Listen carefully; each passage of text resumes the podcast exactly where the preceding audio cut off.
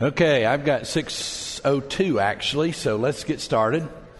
And uh, if you will shoo everybody in from the atrium, no fair sticking your finger in the cupcakes before it's time. But uh, it's good to see y'all here. Boy, I, I'm going to just start getting ugly. And I mean, look around the room. Look at what I'm looking at. We are spread out from stem to stern, port to starboard I have to hurt my neck looking at everybody as much as you can without getting mad at me. Would, would y'all please move in this way? Let's be a family and talk. And uh, Adam's going to the extreme. I'm, I'm all over that. It's getting a little creepy, so I'm going to back up.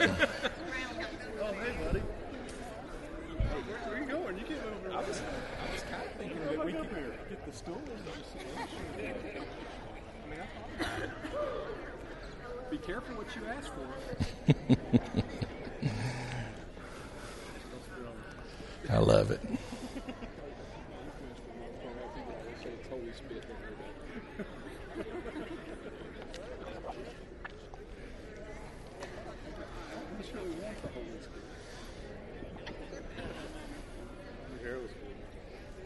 Hmm.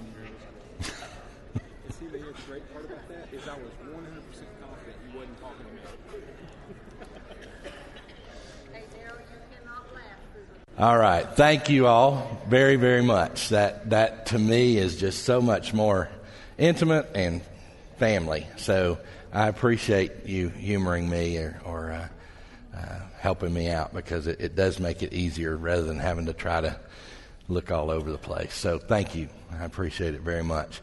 We are on uh, week five of six uh, of NexTpectations. If you have been here every week so far, raise your hand. First four weeks. Good. A lot of you have.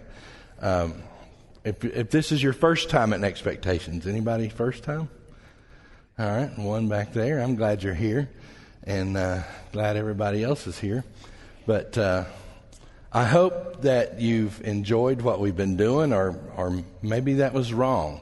I hope you've been challenged by what we're doing. I really don't care if you enjoyed it or not, as long as you were challenged to change. And that's the key. I'll, I'll just share without sharing names just a couple of things that I've gotten in the way of encouragement and testimony just this past week. We've had uh, one lady who is just passionately sharing the love of Christ with one of her physicians. And to the point where I think, if I remember the story right, the physician was about to move or retire or something, and she was just desperate to get to talk to them one more time and share the love of Christ with them. And, and it's all been recently that God just lit that fire in their heart. And so those kind of things just thrill my soul when I hear it because this is somebody like most of us who hasn't ever been that intentional about sharing Christ before. But we've challenged you all to do that, and it's starting to take. Had another encouragement this week. Uh, learned that there are two D groups going on that I wasn't even really aware of. One at Cracker Barrel on Monday morning, one at Panera Bread on Thursday morning, I think, if I remember right. And so we've got a, a group of men, a group of women meeting and in a D group and sharing their uh, Bible study in public and hashing out the, the study of the Word together in a public place to let other people see Christians doing what Christians are supposed to do. And so those things thrill my soul. Also, uh, one of the ladies in that D group is her husband told me that she is being more intentional about going to the same cash register when she buys her groceries and inviting the cashier to church and being intentional about everything she does and, and trying to, in the rhythms of her life, invite people to church or at least invite them into a conversation. And so I can't tell you how excited I get when I hear those stories. And there was a fourth one, but I'm old and forgetful and I don't remember what it was. But if it pops up in my head, no matter where I'm at, it's going to come out. So if something weird happens in the middle of the talk and I just start sharing something else, then, then that's okay. Just take it for what it is because it just came to my mind and I got to say it before it leaves again. But uh, thank you all for listening and for taking the challenge, and I just hope that it becomes contagious. And I hope that it's like a wildfire that just takes off and we all get more intentional about sharing our faith. I've I've been greatly convicted and challenged and been more intentional about where I go and who I talk to when I go and that I don't just go because I'm going. I'm going because I have to do things. I have to go to the pharmacy. I have to go to the store. I have to go to Walmart 23 times a week. I have to get gas. But I don't go just for that anymore. I go to see who God might put in my eyesight that I can invite to church. And, and so, not always. I'm still getting in that rhythm as well, but I think it's important that we start to do it. Our, our discussion at Connect Group today was about setting a reminder, putting a post it note somewhere to be intentional about inviting people to church. There was a, a, movement several years ago that, that told you to put a dot in the middle of your watch face so that every time you looked to see what time it was, you saw that dot and it reminded you to pray for somebody. Just anything like that that will help discipline us to become more intentional about sharing Christ and about inviting people to church. Little things matter. And people are going to be responsive to a sincere invitation if you treat them like last week we talked about, as we talked about being an outwardly focused Christian, if you treat them like a person instead of a project. But if they feel that you are having a, treating them as a project, then they're not going to warm up to that. They're going to tell you what you need to tell you. They're going to tell you what you want to hear in order to get you to move on because they're they're feeling pressured or awkward. That's why relationships are important. So be sincere. And the only way you can be sincere is by being real with a truly a love, the love of Christ in your heart so that you can share with people. So be more intentional. Those are just one of several, a couple of several testimonies that I got this week uh, from people, emails, and, and uh, people sharing with Robin and I. So I'm thrilled about that, and I just pray it continues to, to just grow like crazy. And I want to encourage you to share those stories with us. Uh, as they come, as they happen, as people share them with you, share them with us. You can email it to discipleship at WMBC.net, and I get all of those. So that'll be an easy way for you to remember to share your testimony. Just, just send an email to discipleship at WMBC.net and say, Darrell, I just had to share this today. Blah, blah, blah. And I, unless you tell me I can, then I won't share your name. But if you tell me I can, I would love to share your name to encourage other people. I didn't share any names tonight because I didn't ask the permission to do that. But if you tell me your name and it's okay to share, I would love to encourage other people with your testimony and, and your name. So uh, keep sending those in because we want to encourage each other with those kind of testimonies and God moments. And as we see and hear God moments, they will catch fire in our lives and, and encourage us and challenge us in order to hold each other accountable to continue to do it. So accountability is everything. So we've been through four weeks. This is week five of NexTpectations. Of course, going back to the very first, NexTpectations is what to expect next.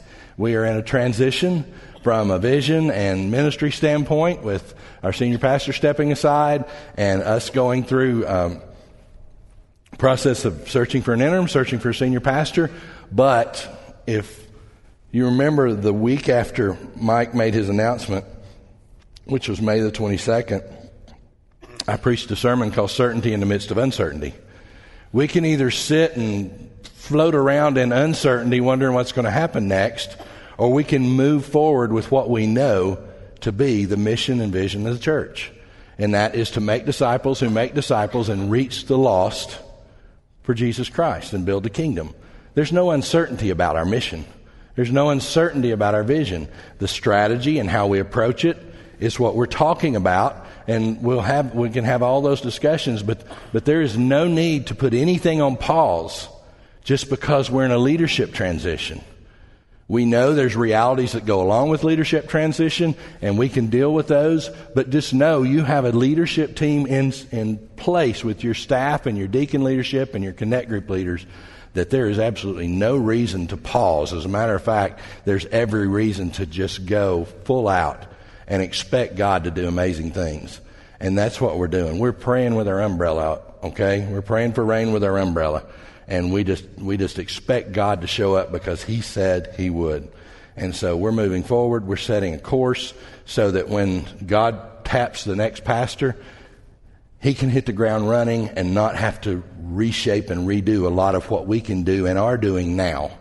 So he can hit the ground running with the mission of the church. Fair enough?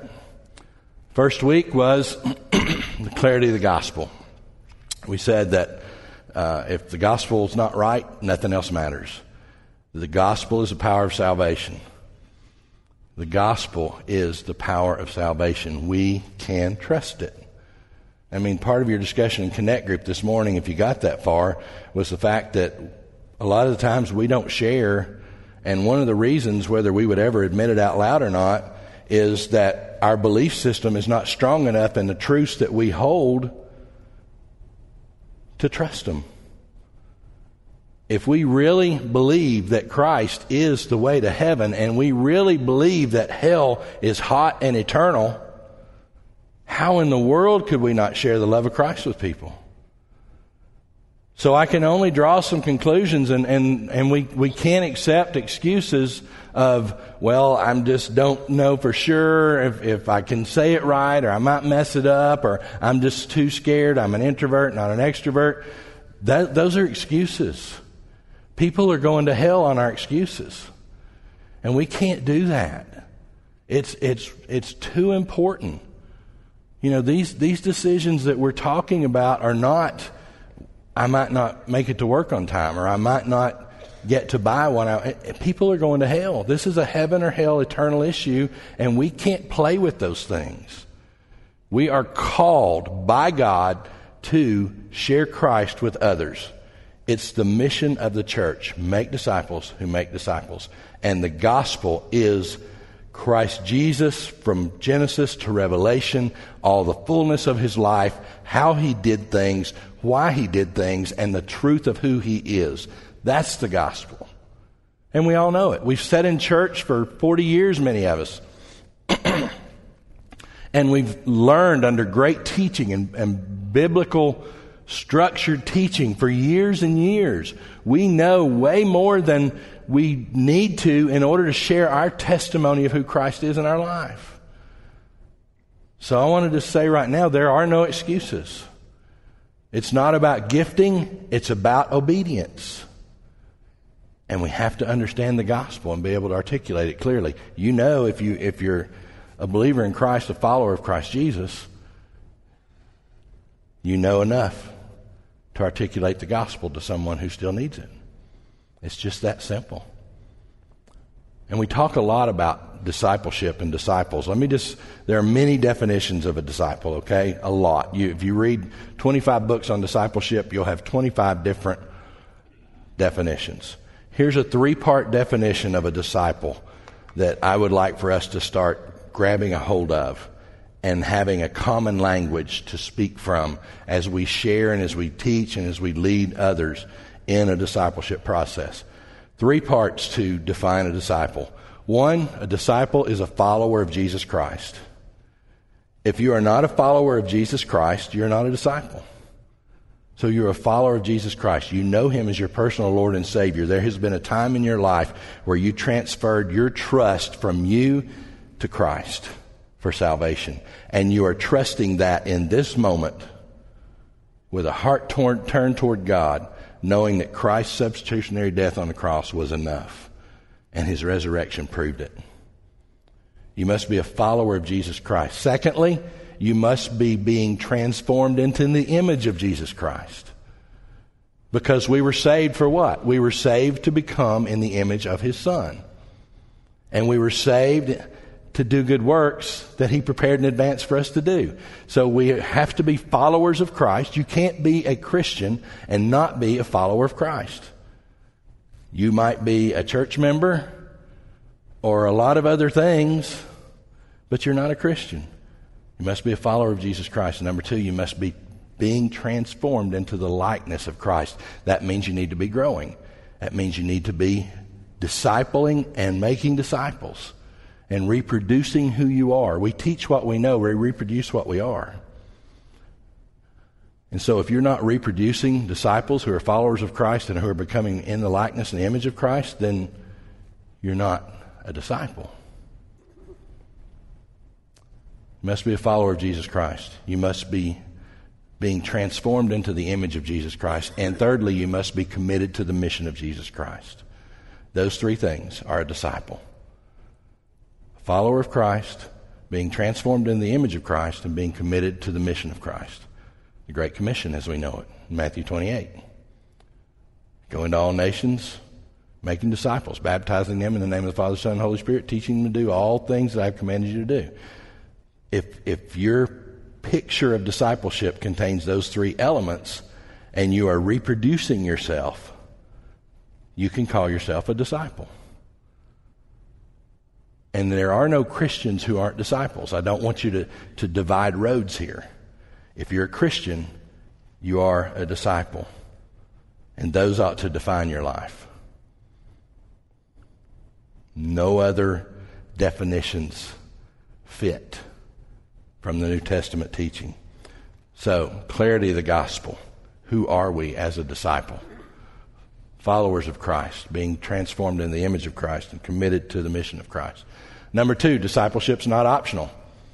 That just goes in line with that three part definition of a disciple. It's not optional. If you're saved, you're a disciple. If you're saved, you must be not only becoming a better and better and more and more disciple, but you must be replicating and reproducing who you are in others. Because until it reproduces, it's not complete. Very clear in the New Testament. We talked about that last week and every week before, and talk about it again this week. So discipleship's not optional. You can't separate it out. Well, I got saved, but I'm not going to be a disciple. I'm not going to grow in the image of Christ. I'm not going to be committed to the mission of Christ. I'm not going to share my faith. I got saved, got my fire insurance. Welcome to church. This is all you're going to have. Because a disciple is one who knows Christ as their Lord and Savior. Discipleship's not optional. Then whatever it takes, attitude's everything. We have to be willing to do whatever it takes. The world is lost and going to hell. We're plan A. There's no plan B.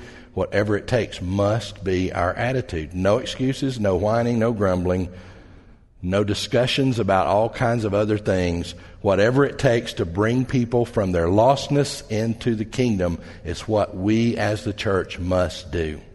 Whatever that looks like. And it changes every day. As our culture changes, which it now changes about every six months, 18 months on the outside, as much as our culture changes, the church needs to be willing to adapt in order to bring the lost into the kingdom. And we need to constantly be evaluating what that looks like. Whatever it takes. Attitude. And then last week we talked about living an others centered life. We talked about our first thoughts always being about others rather than ourselves. And the more that becomes a truth in our life and a truth in our church, a truth in our connect groups, truth in our ministry areas, the more it becomes that, the less yan yan you'll hear. We won't have time for any of that foolishness. You know, we're, all we're going to have time to do is celebrate what God's doing. Because when we focus on other people, and uh, we got a question in the box this past week that says, what, what is the essence of what we're doing? The essence of what we're doing is building the kingdom of God by loving God through worship, connecting with people through groups, through our discipleship process, and impacting the world for Jesus Christ. That's the essence and the mission and the vision of what we're doing. Love, connect, impact. You've had it in place for a long time, but it's more than, than words on a wall. It's more than a logo. It must be a process of life for us. Love, connect, impact. It's, it's a simplistic language to say the essence of what we're about. Love God, connect with people, impact the world.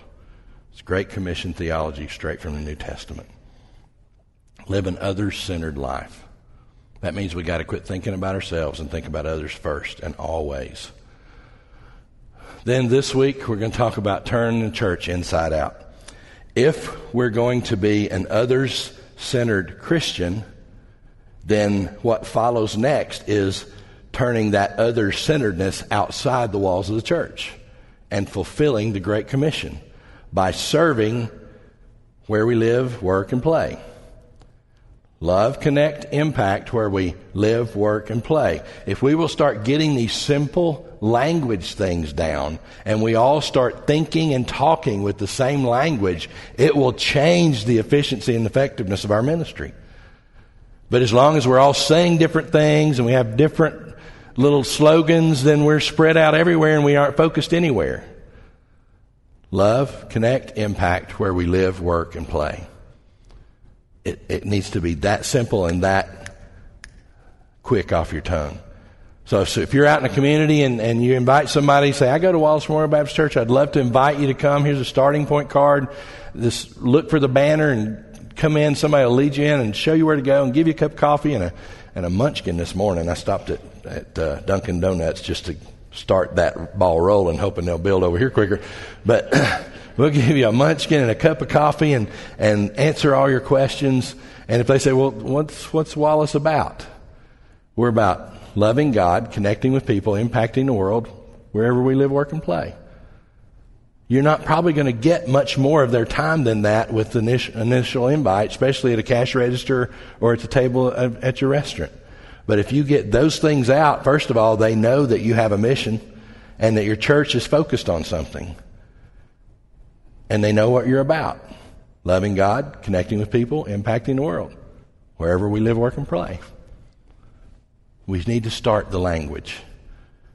That's important. Every successful kingdom building, disciple making church operates with simplistic common language. That's ours. We need to grasp it. We need t-shirts, we need caps, we need flags, we need bumper stickers, but most of all, we need it to be part of who we are. We need it ingrained in here so that it just comes out anytime we're talking to somebody and we can explain what that means. We're going to turn the church inside out. Doesn't do much good to have an outwardly focused Christian life if we're not going to turn our church into the community to be an absolute army for the kingdom of God. Jesus' discussions of greatness in the New Testament never centered around large crowds coming to hear a great teacher. Now you're going to say, well, what about feeding the 5,000? That all happened. But that wasn't the center of his ministry. That was the early days of the attractional part of his ministry. That was the come and see invitation. If you remember, we went through several of those iterations of invitations a couple of weeks ago. This was the come and see part. Large crowds grew, but then as he got closer and closer to the cross, what did he do? He started teaching harder and harder things, and they got smaller and smaller crowds. So the discussions of, of Jesus' greatness and Jesus' discussions of greatness in the New Testament never centered around large crowds coming to hear the great teacher. but his discussions of greatness in the New Testament always centered around disciples being sent in the power of the Holy Spirit. I mean, remember, as he got closer to the cross, what did he tell him? He told him, he, he predicted three times, really close together, I'm about to die. I'm about to not be with you guys. I know that we've been close for three years, but I'm telling you, I'm about to leave. But it's to your advantage that I go because I'm going to send another one like me. The Holy Spirit is going to live within you, and you're going to do greater things than you have even seen me do. That was tough for them to fathom because they had seen him heal the sick, blind, lame, deaf, mute, raise the dead. And he says, You're about to see more than that because the power of the Holy Spirit that created the world is about to become in you. He's going to dwell in you, and because you are many and I am one, you are about to accomplish more things than I ever could do. So it's to your advantage that I go away and He come. It always centered around the empowering of the Holy Spirit. And they didn't understand that until it happened. But when it happened, they got it because now that small following of 12 guys that grew to 120 people in that upper room and, and that small band of disciples that followed Jesus around at Pentecost became 3,000. Shortly after, another several thousand were, were added. And then within the first 400 years of Christianity, it was up in the millions because the majority of the Roman Empire became Christian. And so that's why Jesus focused the way he did. In order to turn the church inside out, we must, as Jesus did, take the long view of ministry. This is not a quick fix. It's not a, a quick thing for a church to start impacting the world in a different way. We have to take the long view of ministry, not the short view. And that takes patience and obedience and dependence on the Holy Spirit completely. Instead of focusing on the 5,000, Jesus focused on the 120. He understood the principle of, of exponential multiplication. He knew if he could bury the, the news and the understanding of the Holy Spirit in the hearts and lives of 12 guys and that bigger band of 120, he knew if he could ingrain that in them and the importance of it, he knew what the exponential multiplication of that looked like. That's why our discipleship process is the way it is. That's why D groups are three to five men or three to five women that are closed because you build trust and you have to have accountability and, and obligation to each other. And it's a defined time period of anywhere from six to 24 months, depending on where you're at and your maturity of the group. And the leaders discern and determine that. But the whole point is not to have three to five guys, not to have three to five guys and three to five women. The whole point is to, within a six months to 24 months, that those five become 25 in first generation reproduction. And then those 25 become 125 in the second generation. And so multiplication, I know a lot of people love mentoring, one-on-one mentor mentee, and, and there's a place for that, but that is addition growth. Christ taught exponential multiplication growth. 5 becomes 25, becomes 125, becomes 625. And it just grows from there to the point where you see in simply three to four generations of D group replication within this church, we have saturated our entire congregation with close to a thousand people. You say, well, what happens then? Then, as you replicate, you're inviting people that you know from other churches. Say, we do this thing called D groups. I'd like to invite you to come and be a part of mine for the next six to 12 months. And I'd like, like for you to see what God's doing here. That's what happened at Brainerd Baptist in Chattanooga. They saturated their entire, their entire congregation of about 2,000 people within two years by replicational multiplication of D groups. And then, when Robin and I went to their very first uh, discipleship blueprint, they had already, the guy who led our discussion group was not even from Brainerd. He was from another church because somebody had invited him into their group at Brainerd and he had taken it now back to his church. So what had started at Brainerd now had spread out into multiple churches. So you see the multiplicational effect.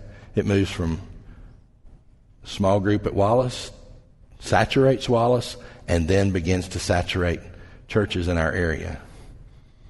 And before long, we have a discipleship movement. And I'm not talking about 30 years, I'm talking about five years, 10 years. We have saturated and started a discipleship movement in our area that's going to change the world as we know it. Because after we get all these disciples made, who understand they're followers of Christ and becoming in the image of Christ and committed to the mission of Christ, and they get serious about being an outwardly focused Christian and turning the church inside out, not only here, but in their churches, then you start to see and hear the Holy Spirit buzz all over our area. And it, it brings Christianity back to a movement instead of an institution, which is always where it focuses and works best. Jesus understood this. And if you look and read the Gospels at how he made disciples, it's very clear. Very clear. He didn't stay with the 5,000. Most of them wanted to be fed. Most of them wanted to be healed. But he's not going to change the world by doing miracles. Those were simply signs to confirm that he was God. But then he got down to business and he started pouring into a small group of people in a discipleship process that was very intentional. Paul also took a long view of ministry. As he taught young Timothy as the pastor of the church at Ephesus, he poured into Timothy's life. And you remember 2 Timothy 2 2 when he told him, he said, Be strong in the grace that is in Christ Jesus, young man. And he said, These things you have heard me say in the presence of many witnesses, and trust to reliable people who will be qualified to teach others. I showed you a couple weeks ago, there's five generations of discipleship in that one verse, 2 Timothy 2 2.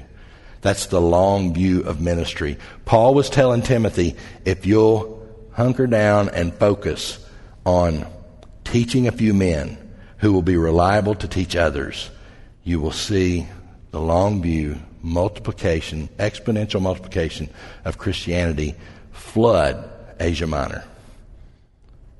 And it moved from Asia Minor very quickly into Europe, over into Rome, and throughout the known world at that time, just in a few short centuries. You think, boy, that's a long time. We got a long time, Jesus tarries. But we got to start now. We got to start now. Every day we wait is eternally tragic for millions of people. And we can't afford to. We can't afford to for their sake and for the glory of God's sake. Ephesians 4, Paul, Paul clearly explains the job of leadership development is the key to reaching a lost world. It's the minister's job to equip the saints to do the work of the ministry. Ephesians 4 is very clear. That's the multiplicational effect. We are to lead leaders. And then leaders are to lead leaders who are to grow the church in their accountability and, and, structure in order to reach the world for Christ. We are to equip the saints for the work of the ministry. That's what we're to be about. That doesn't excuse leadership from doing the ministry. We're just as responsible for doing it as you are. But we have an additional level of responsibility to lead and train leaders. That's the only way it grows. The, the, the growth of a church will always be bottlenecked at the leadership level. And that's why you have to constantly increase your capacity for leadership. That's the reason leadership has to be an integral part of discipleship. It's, I don't see leadership development as a separate process. It's part of the discipleship process. And as leaders lead others, people rise to the top that a leader will discern that this person is capable of much more. And that leader is then responsible for lifting that person up and training them to, to take the responsibility to be a leader. And the D group process is completely about that. Everybody's expected. You start with the, begin with the send in mind. You begin those five, and the covenant you sign says at the end of our time together, all five will lead a group. You say, well, how, how is that possible? Because it, it's simple. It has to be simple in order to be reproducible. So the D group process is simple and reproducible. Anybody can do it. Do you have to have a class to start a D group? No. Come to me. I'll talk to you for 20 minutes, give you a book full of materials, and it'll take you maybe an hour to watch all the little short videos. You can start a D group that night if you want to. Because I'm always available to help or to answer questions or to, to do whatever I need to do to make sure that, that you feel confident and comfortable. But you're not expected to lecture, you're not expected to lead, you're not expected to do systematic theology studies, you're just expected to read and journal through the scriptures together and meet and discuss it and hold each other accountable for responding to it. What's the curriculum? The Bible. You can add book studies to it to complement it, to help you grow deeper in understanding from guys who have gone before us, who have done the work, glean from it, but the Bible is your text. It's simple, it's reproducible. The long view of ministry seems counter to the common sense modern church view of building large crowds through better, more exciting programs and experiences. That's the short view church growth mentality. Build it and they will come. Make it louder, brighter, more exciting, and they will come. That's the short view. That's grow it big, grow it fast, celebrate it. You make a lot of church members, but you don't make many disciples. The long view of ministry is what's going to build the kingdom and make it solid from the ground up. And we need to focus on the long view of ministry. However, church members are not prepared to launch. You build, you build it in the short view and build big churches full of members 10,000. We've got churches in America that are 40 and 50 and 60,000 in arenas. Church members don't prepare, aren't prepared to launch into the darkness with the gospel. Disciples are. If you're in the discipleship process, being led and discipled by other men or women, you are prepared to launch with the gospel into the darkness of the world. A church member is not. So our goal is not to increase church members. Our goal is to make disciples who make disciples. There's a total difference between the two. The responsibility is completely different. A church member, church growth, short view of ministry is, is all about a consumer mentality. The long view of ministry, making disciples that make disciples, is about a kingdom mentality. And that's what we have to be about. Disciples are God's choice to grow the kingdom. The long view of ministry, Jesus' view of ministry, Paul's view of ministry, is to make disciples who make disciples. It's that simple. Make disciples who make disciples. That means, does God ever tell us to go out and make converts? No, that's His job. We are to share the gospel of Christ, trust the power of the gospel and the power of the Holy Spirit to make converts, and we get to be a part of that process by sharing our testimony, sharing our faith, sharing the gospel with people, but you can't save anybody. I can't save anybody. The Holy Spirit does the saving, we do the disciple making. So, it's all, if you remember, conversion and discipleship are two sides of the same coin and the gospel is the principal feature. Make disciples who make disciples. That is where kingdom growth happens. That's the long view of ministry. The world will only be changed as we take time to replicate our faith in somebody else's heart. You are responsible to disciple someone. There's nobody in here that gets an out. Nobody. If you're a disciple, New Testament says, Jesus says, make disciples. Replicate who you are. Reproduce your heart in somebody else's. Then we will see kingdom growth happen and the world change. In many ways, the church growth movement sacrificed kingdom growth for church growth. Let me read it again. In many ways, the church growth movement over the last 25, 30 years sacrificed kingdom growth for church growth. Churches were so focused on programming and and the show on Sunday in order to grow a big congregation and build big buildings, but they weren't focused on discipleship and kingdom growth. We had church growth, but not church health. And so we're, we're having to do what we have to do in order to come out of some really bad strategy from an evangelistic standpoint and get back to the solid kingdom foundational work of making disciples that make disciples. It's not about church growth, it's about church health and kingdom growth. And that's the long view of ministry that, that Christ taught. The long term view of ministry is not as instantly gratifying as a short term view. You won't fill up a building real quick, but what you get will be solid, kingdom building, hell robbing Christians and disciples of Christ. But throughout history, it is the way that the church is multiplied. The long view of ministry. Always. Always. Are we willing to take the long view of ministry and do those things that build long term movements, even if they don't feel as gratifying or make us look as good in the short term? We have to decide that. And I'm telling you, my answer is yes. We have to get to the work of the short term, of the long view ministry of the church in making disciples who make disciples and watch the exponential factors grow it. Will we fill this building up? Temporarily. Because the other part of this is we're going to grow it to send it. Jared quoted me from last week, and it was actually a quote from J.D. Greear at Summit Church in North Carolina area, he said, We are to be a sending church of sent people. This church should probably never get full to its capacity. Because we ought to be raising up leaders and planting churches as fast as God brings them in.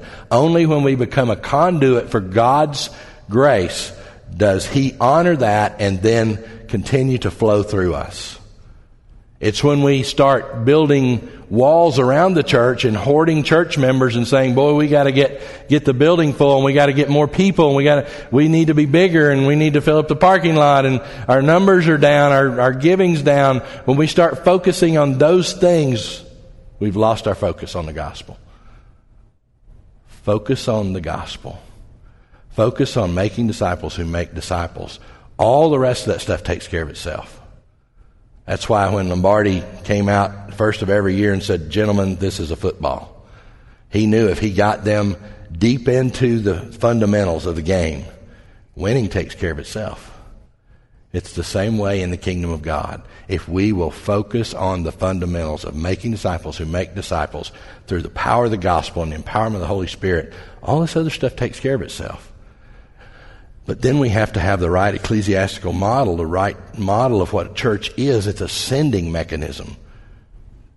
We should plant churches that plant churches. We should start groups that start groups. We should start D groups that start D groups. We should make disciples that make disciples. This is a sending organization. How else can the world know Christ? Jared read it this morning. How can they know if they don't hear? How can they hear if somebody doesn't go tell them? I won't go through the whole feet illustration. That was kind of nasty. but interesting. It's our job. This church has to continually be a flowing conduit of living water into the community. And it's God, and, and I'm telling you, one reason that this church and other churches don't see an influx of new people is because we're not ready to be responsible with them. When our hearts turn outward and we become a church that's turned inside out, I know that God will begin sending us people because He knows we're going to be good steward with those people and we're going to become a sending organization that sends people back out into the world instead of just hoards them so we feel better about ourselves. That's not what it's about. Listen, the, one of the biggest movements in church construction today is renovation, making large rooms smaller. Cross Church, which used to be First Baptist Church, uh, Springdale, Arkansas, Ronnie Floyd's the pastor. When they did their last church renovation, which is probably eight or ten years ago now, they took the size of their room down by probably 40% because they started focusing on being a sending church. They started planting churches around their area. They planted the Pinnacle, and, and one guy took that. They planted another church on the other side of northwest Arkansas, and another guy took that. So now their their focus became not just continually growing to be a bigger church and a building bigger building, but to be a church intentionally focused on making disciples and planting churches and spreading their ministry out throughout the rest of northwest Arkansas and around the, around America. And Ronnie's even started a church planning school. I've got a friend in, in Colorado Springs right now that went to church planning school at Cross Church in Northwest Arkansas, and he's at Colorado Springs planning a church in the middle of the Air Force community there. And it's just growing like crazy because of ascending mentality and disciple making mentality. That's who we have to become. Even when it doesn't, it's not as self gratifying instantly. If so, we will devote ourselves to building leaders, not inflating audiences. If we build leaders and make disciples, everything else takes care of itself. We just have to be in it for the long haul, the long view of ministry, making disciples who make disciples, focused on the gospel.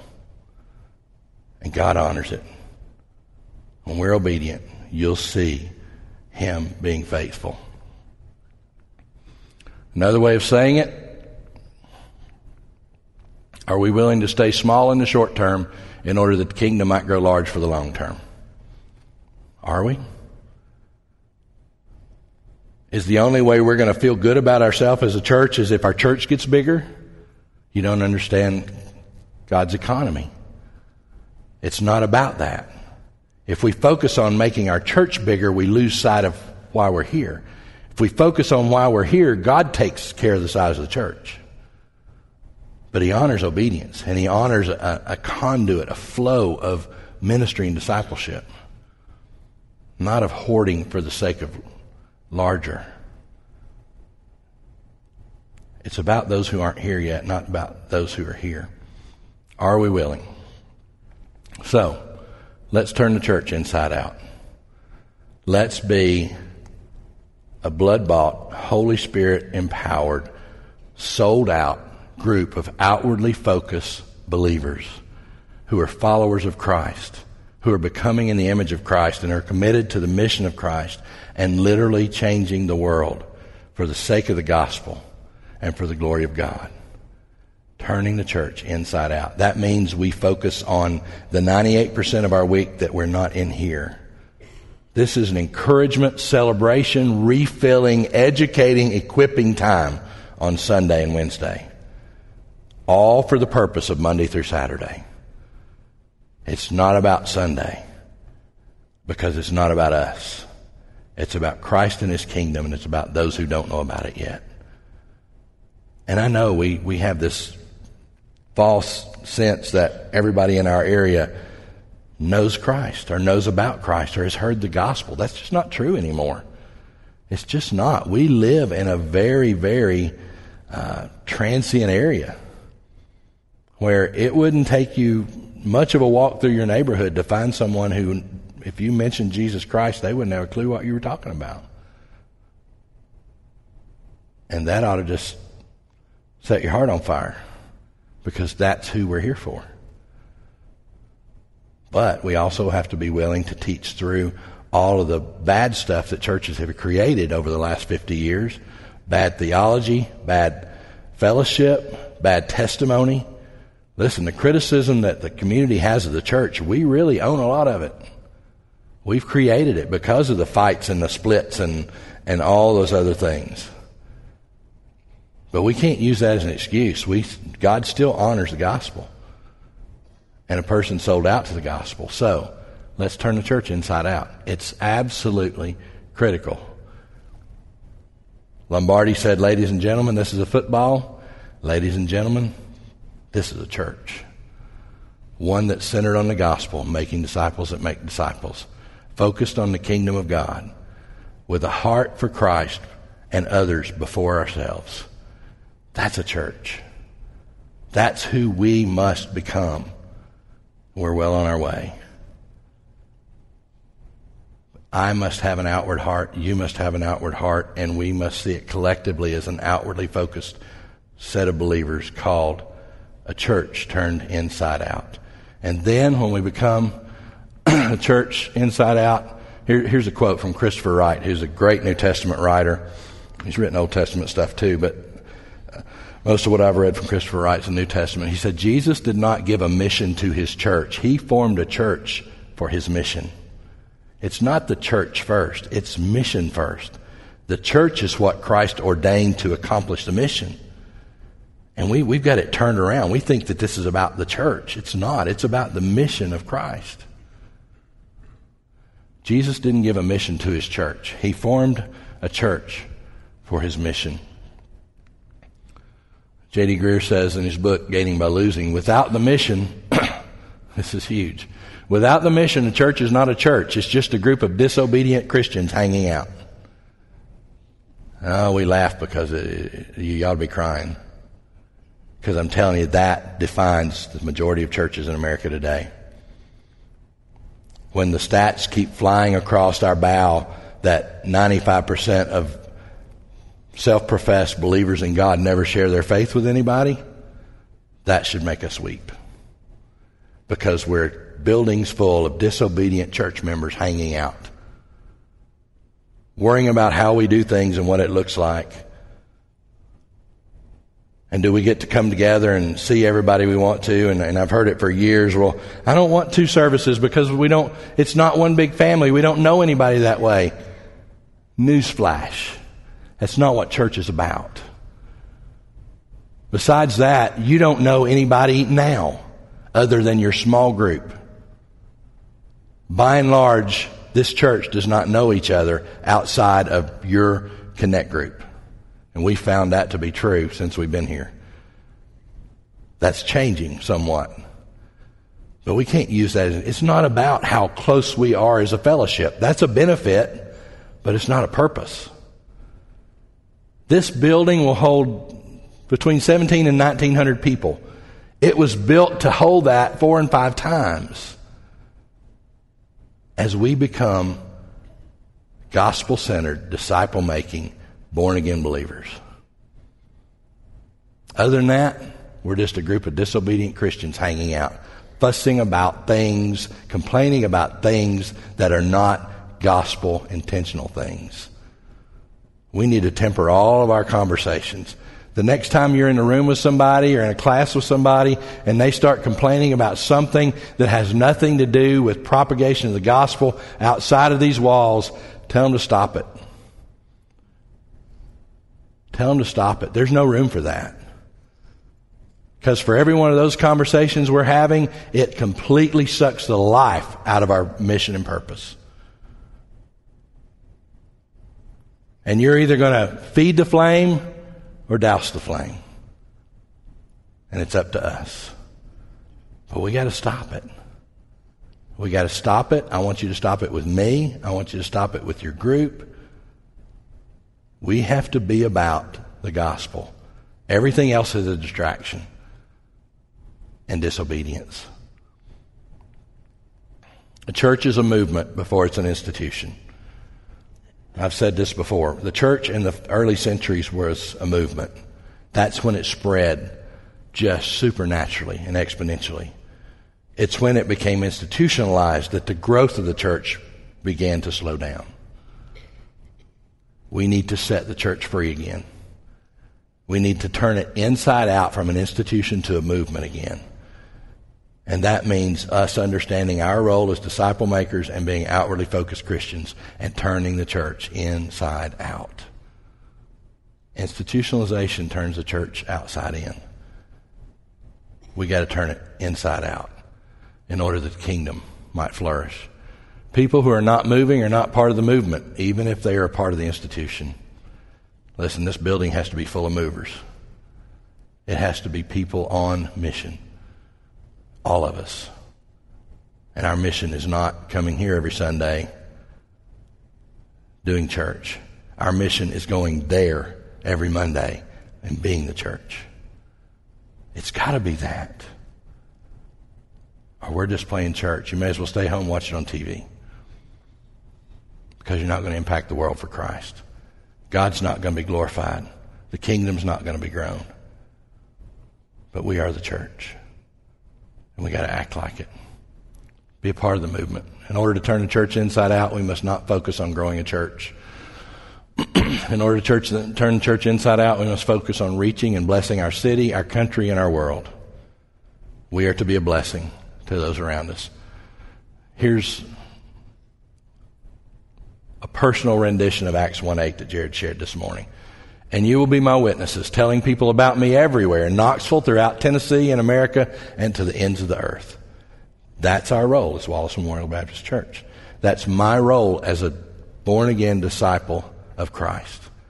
That's my role as an outwardly facing Christian. That's our role as an inside out church.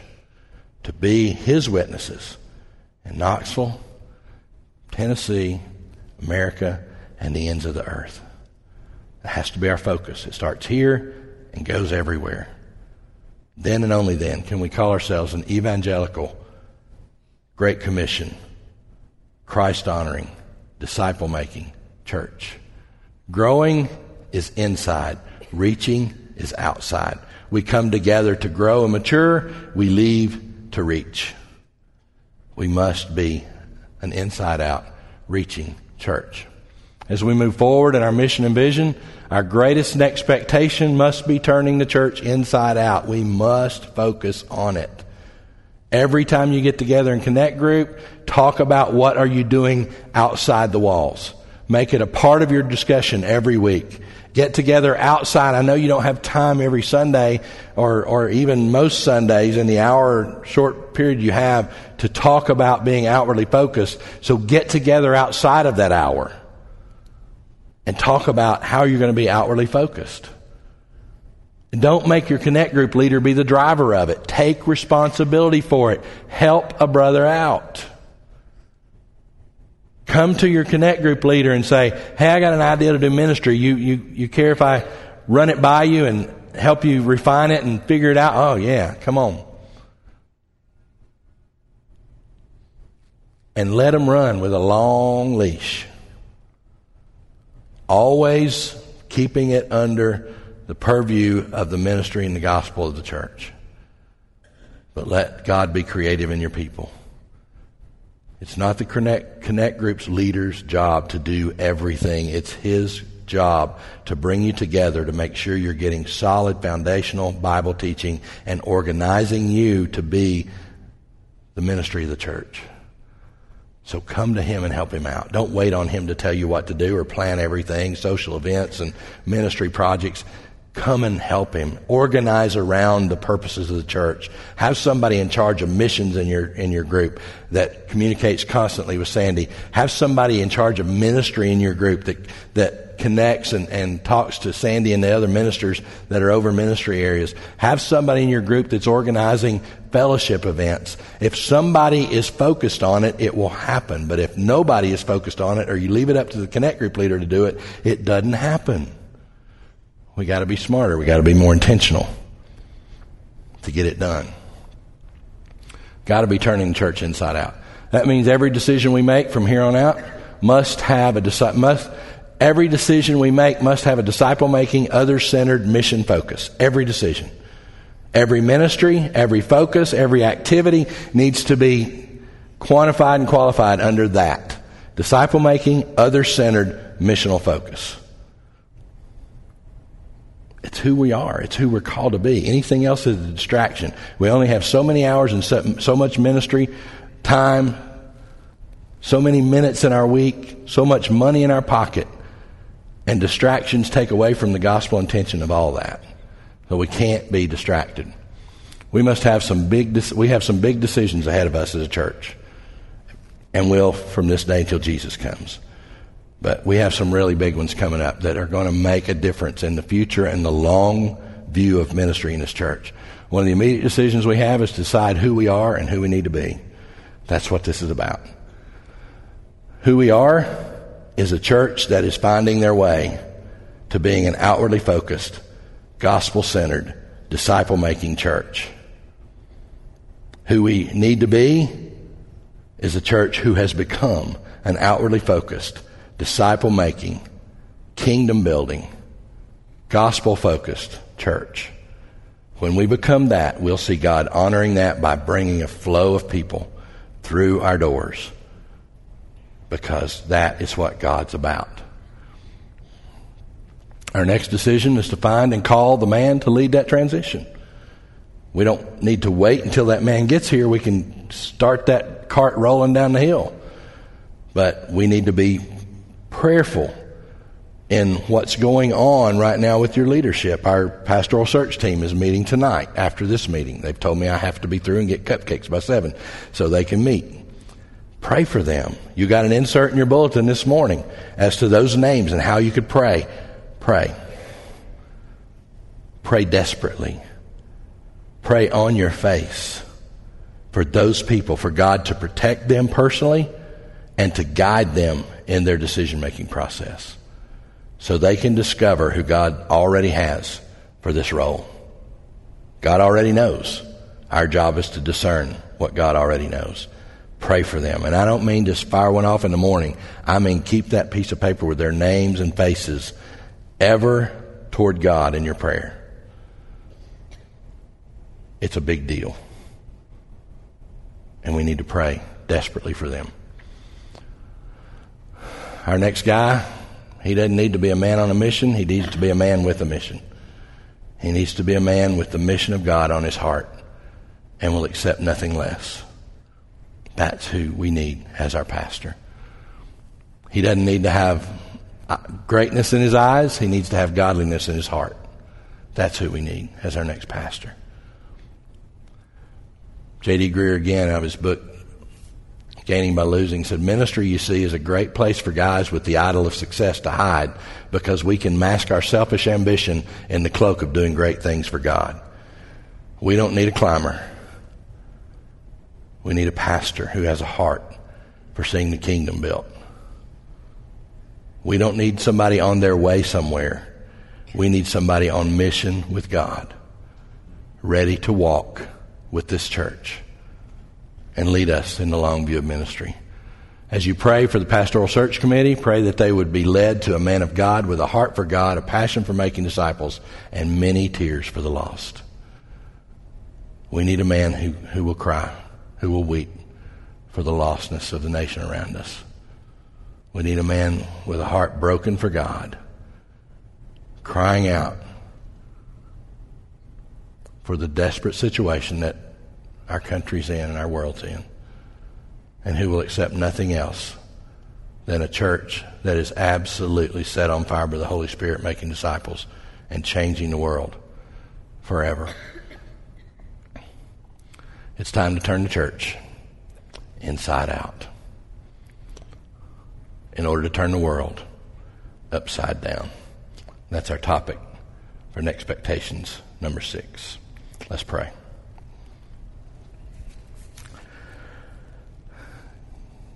God, your charge is clear. I pray that all our hearts are convicted by your word and by the presence of the Holy Spirit in our life. Lord, I pray that we will settle it right now, first of all, that we know you, that you're our Lord and our Savior. We are confident in that truth, not according to an experience, but according to the Word of God and how it defines and illustrates salvation. So, God, I pray we know you and we've surrendered to your Lordship so that we might be used. God, I pray we're a people that are being transformed into the likeness of your Son. I pray that as we go to bed, we take inventory of our life to see if it looks more like Jesus when we lay down than when we got up. God, I pray we'll be a people who put other people in our lives to hold us to that standard, who can say the hard things, the loving things, to admonish us into becoming into the image of your Son. I pray we'll be a people transformed into the likeness of Christ. And God, I pray that we will be a people who are committed to the mission of Christ, who are focused on making disciples who make disciples, who are focused on seeing kingdom growth not church growth. I pray we are people who are obedient and sacrificial in our living, in our giving, in our walk, in our talk.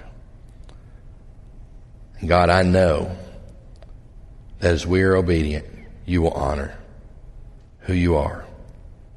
And we will see the kingdom grow because that's the desire of your heart. So, God, I pray our desire is your desire and that we would not accept any excuses from each other, from ourselves, from our leadership. No excuses, except for to be an outwardly focused people and an inside out church, that you might use us to turn the world upside down. God, we love you, and we desperately ask that you change us and that we see the world come to know you in ways that we would never have expected, but that you know is the desire of your heart. Lord, thank you. In Christ's name, amen. Thanks, guys. I'm pretty sure there's cupcakes and lemonade. Go fast. You snooze, you lose.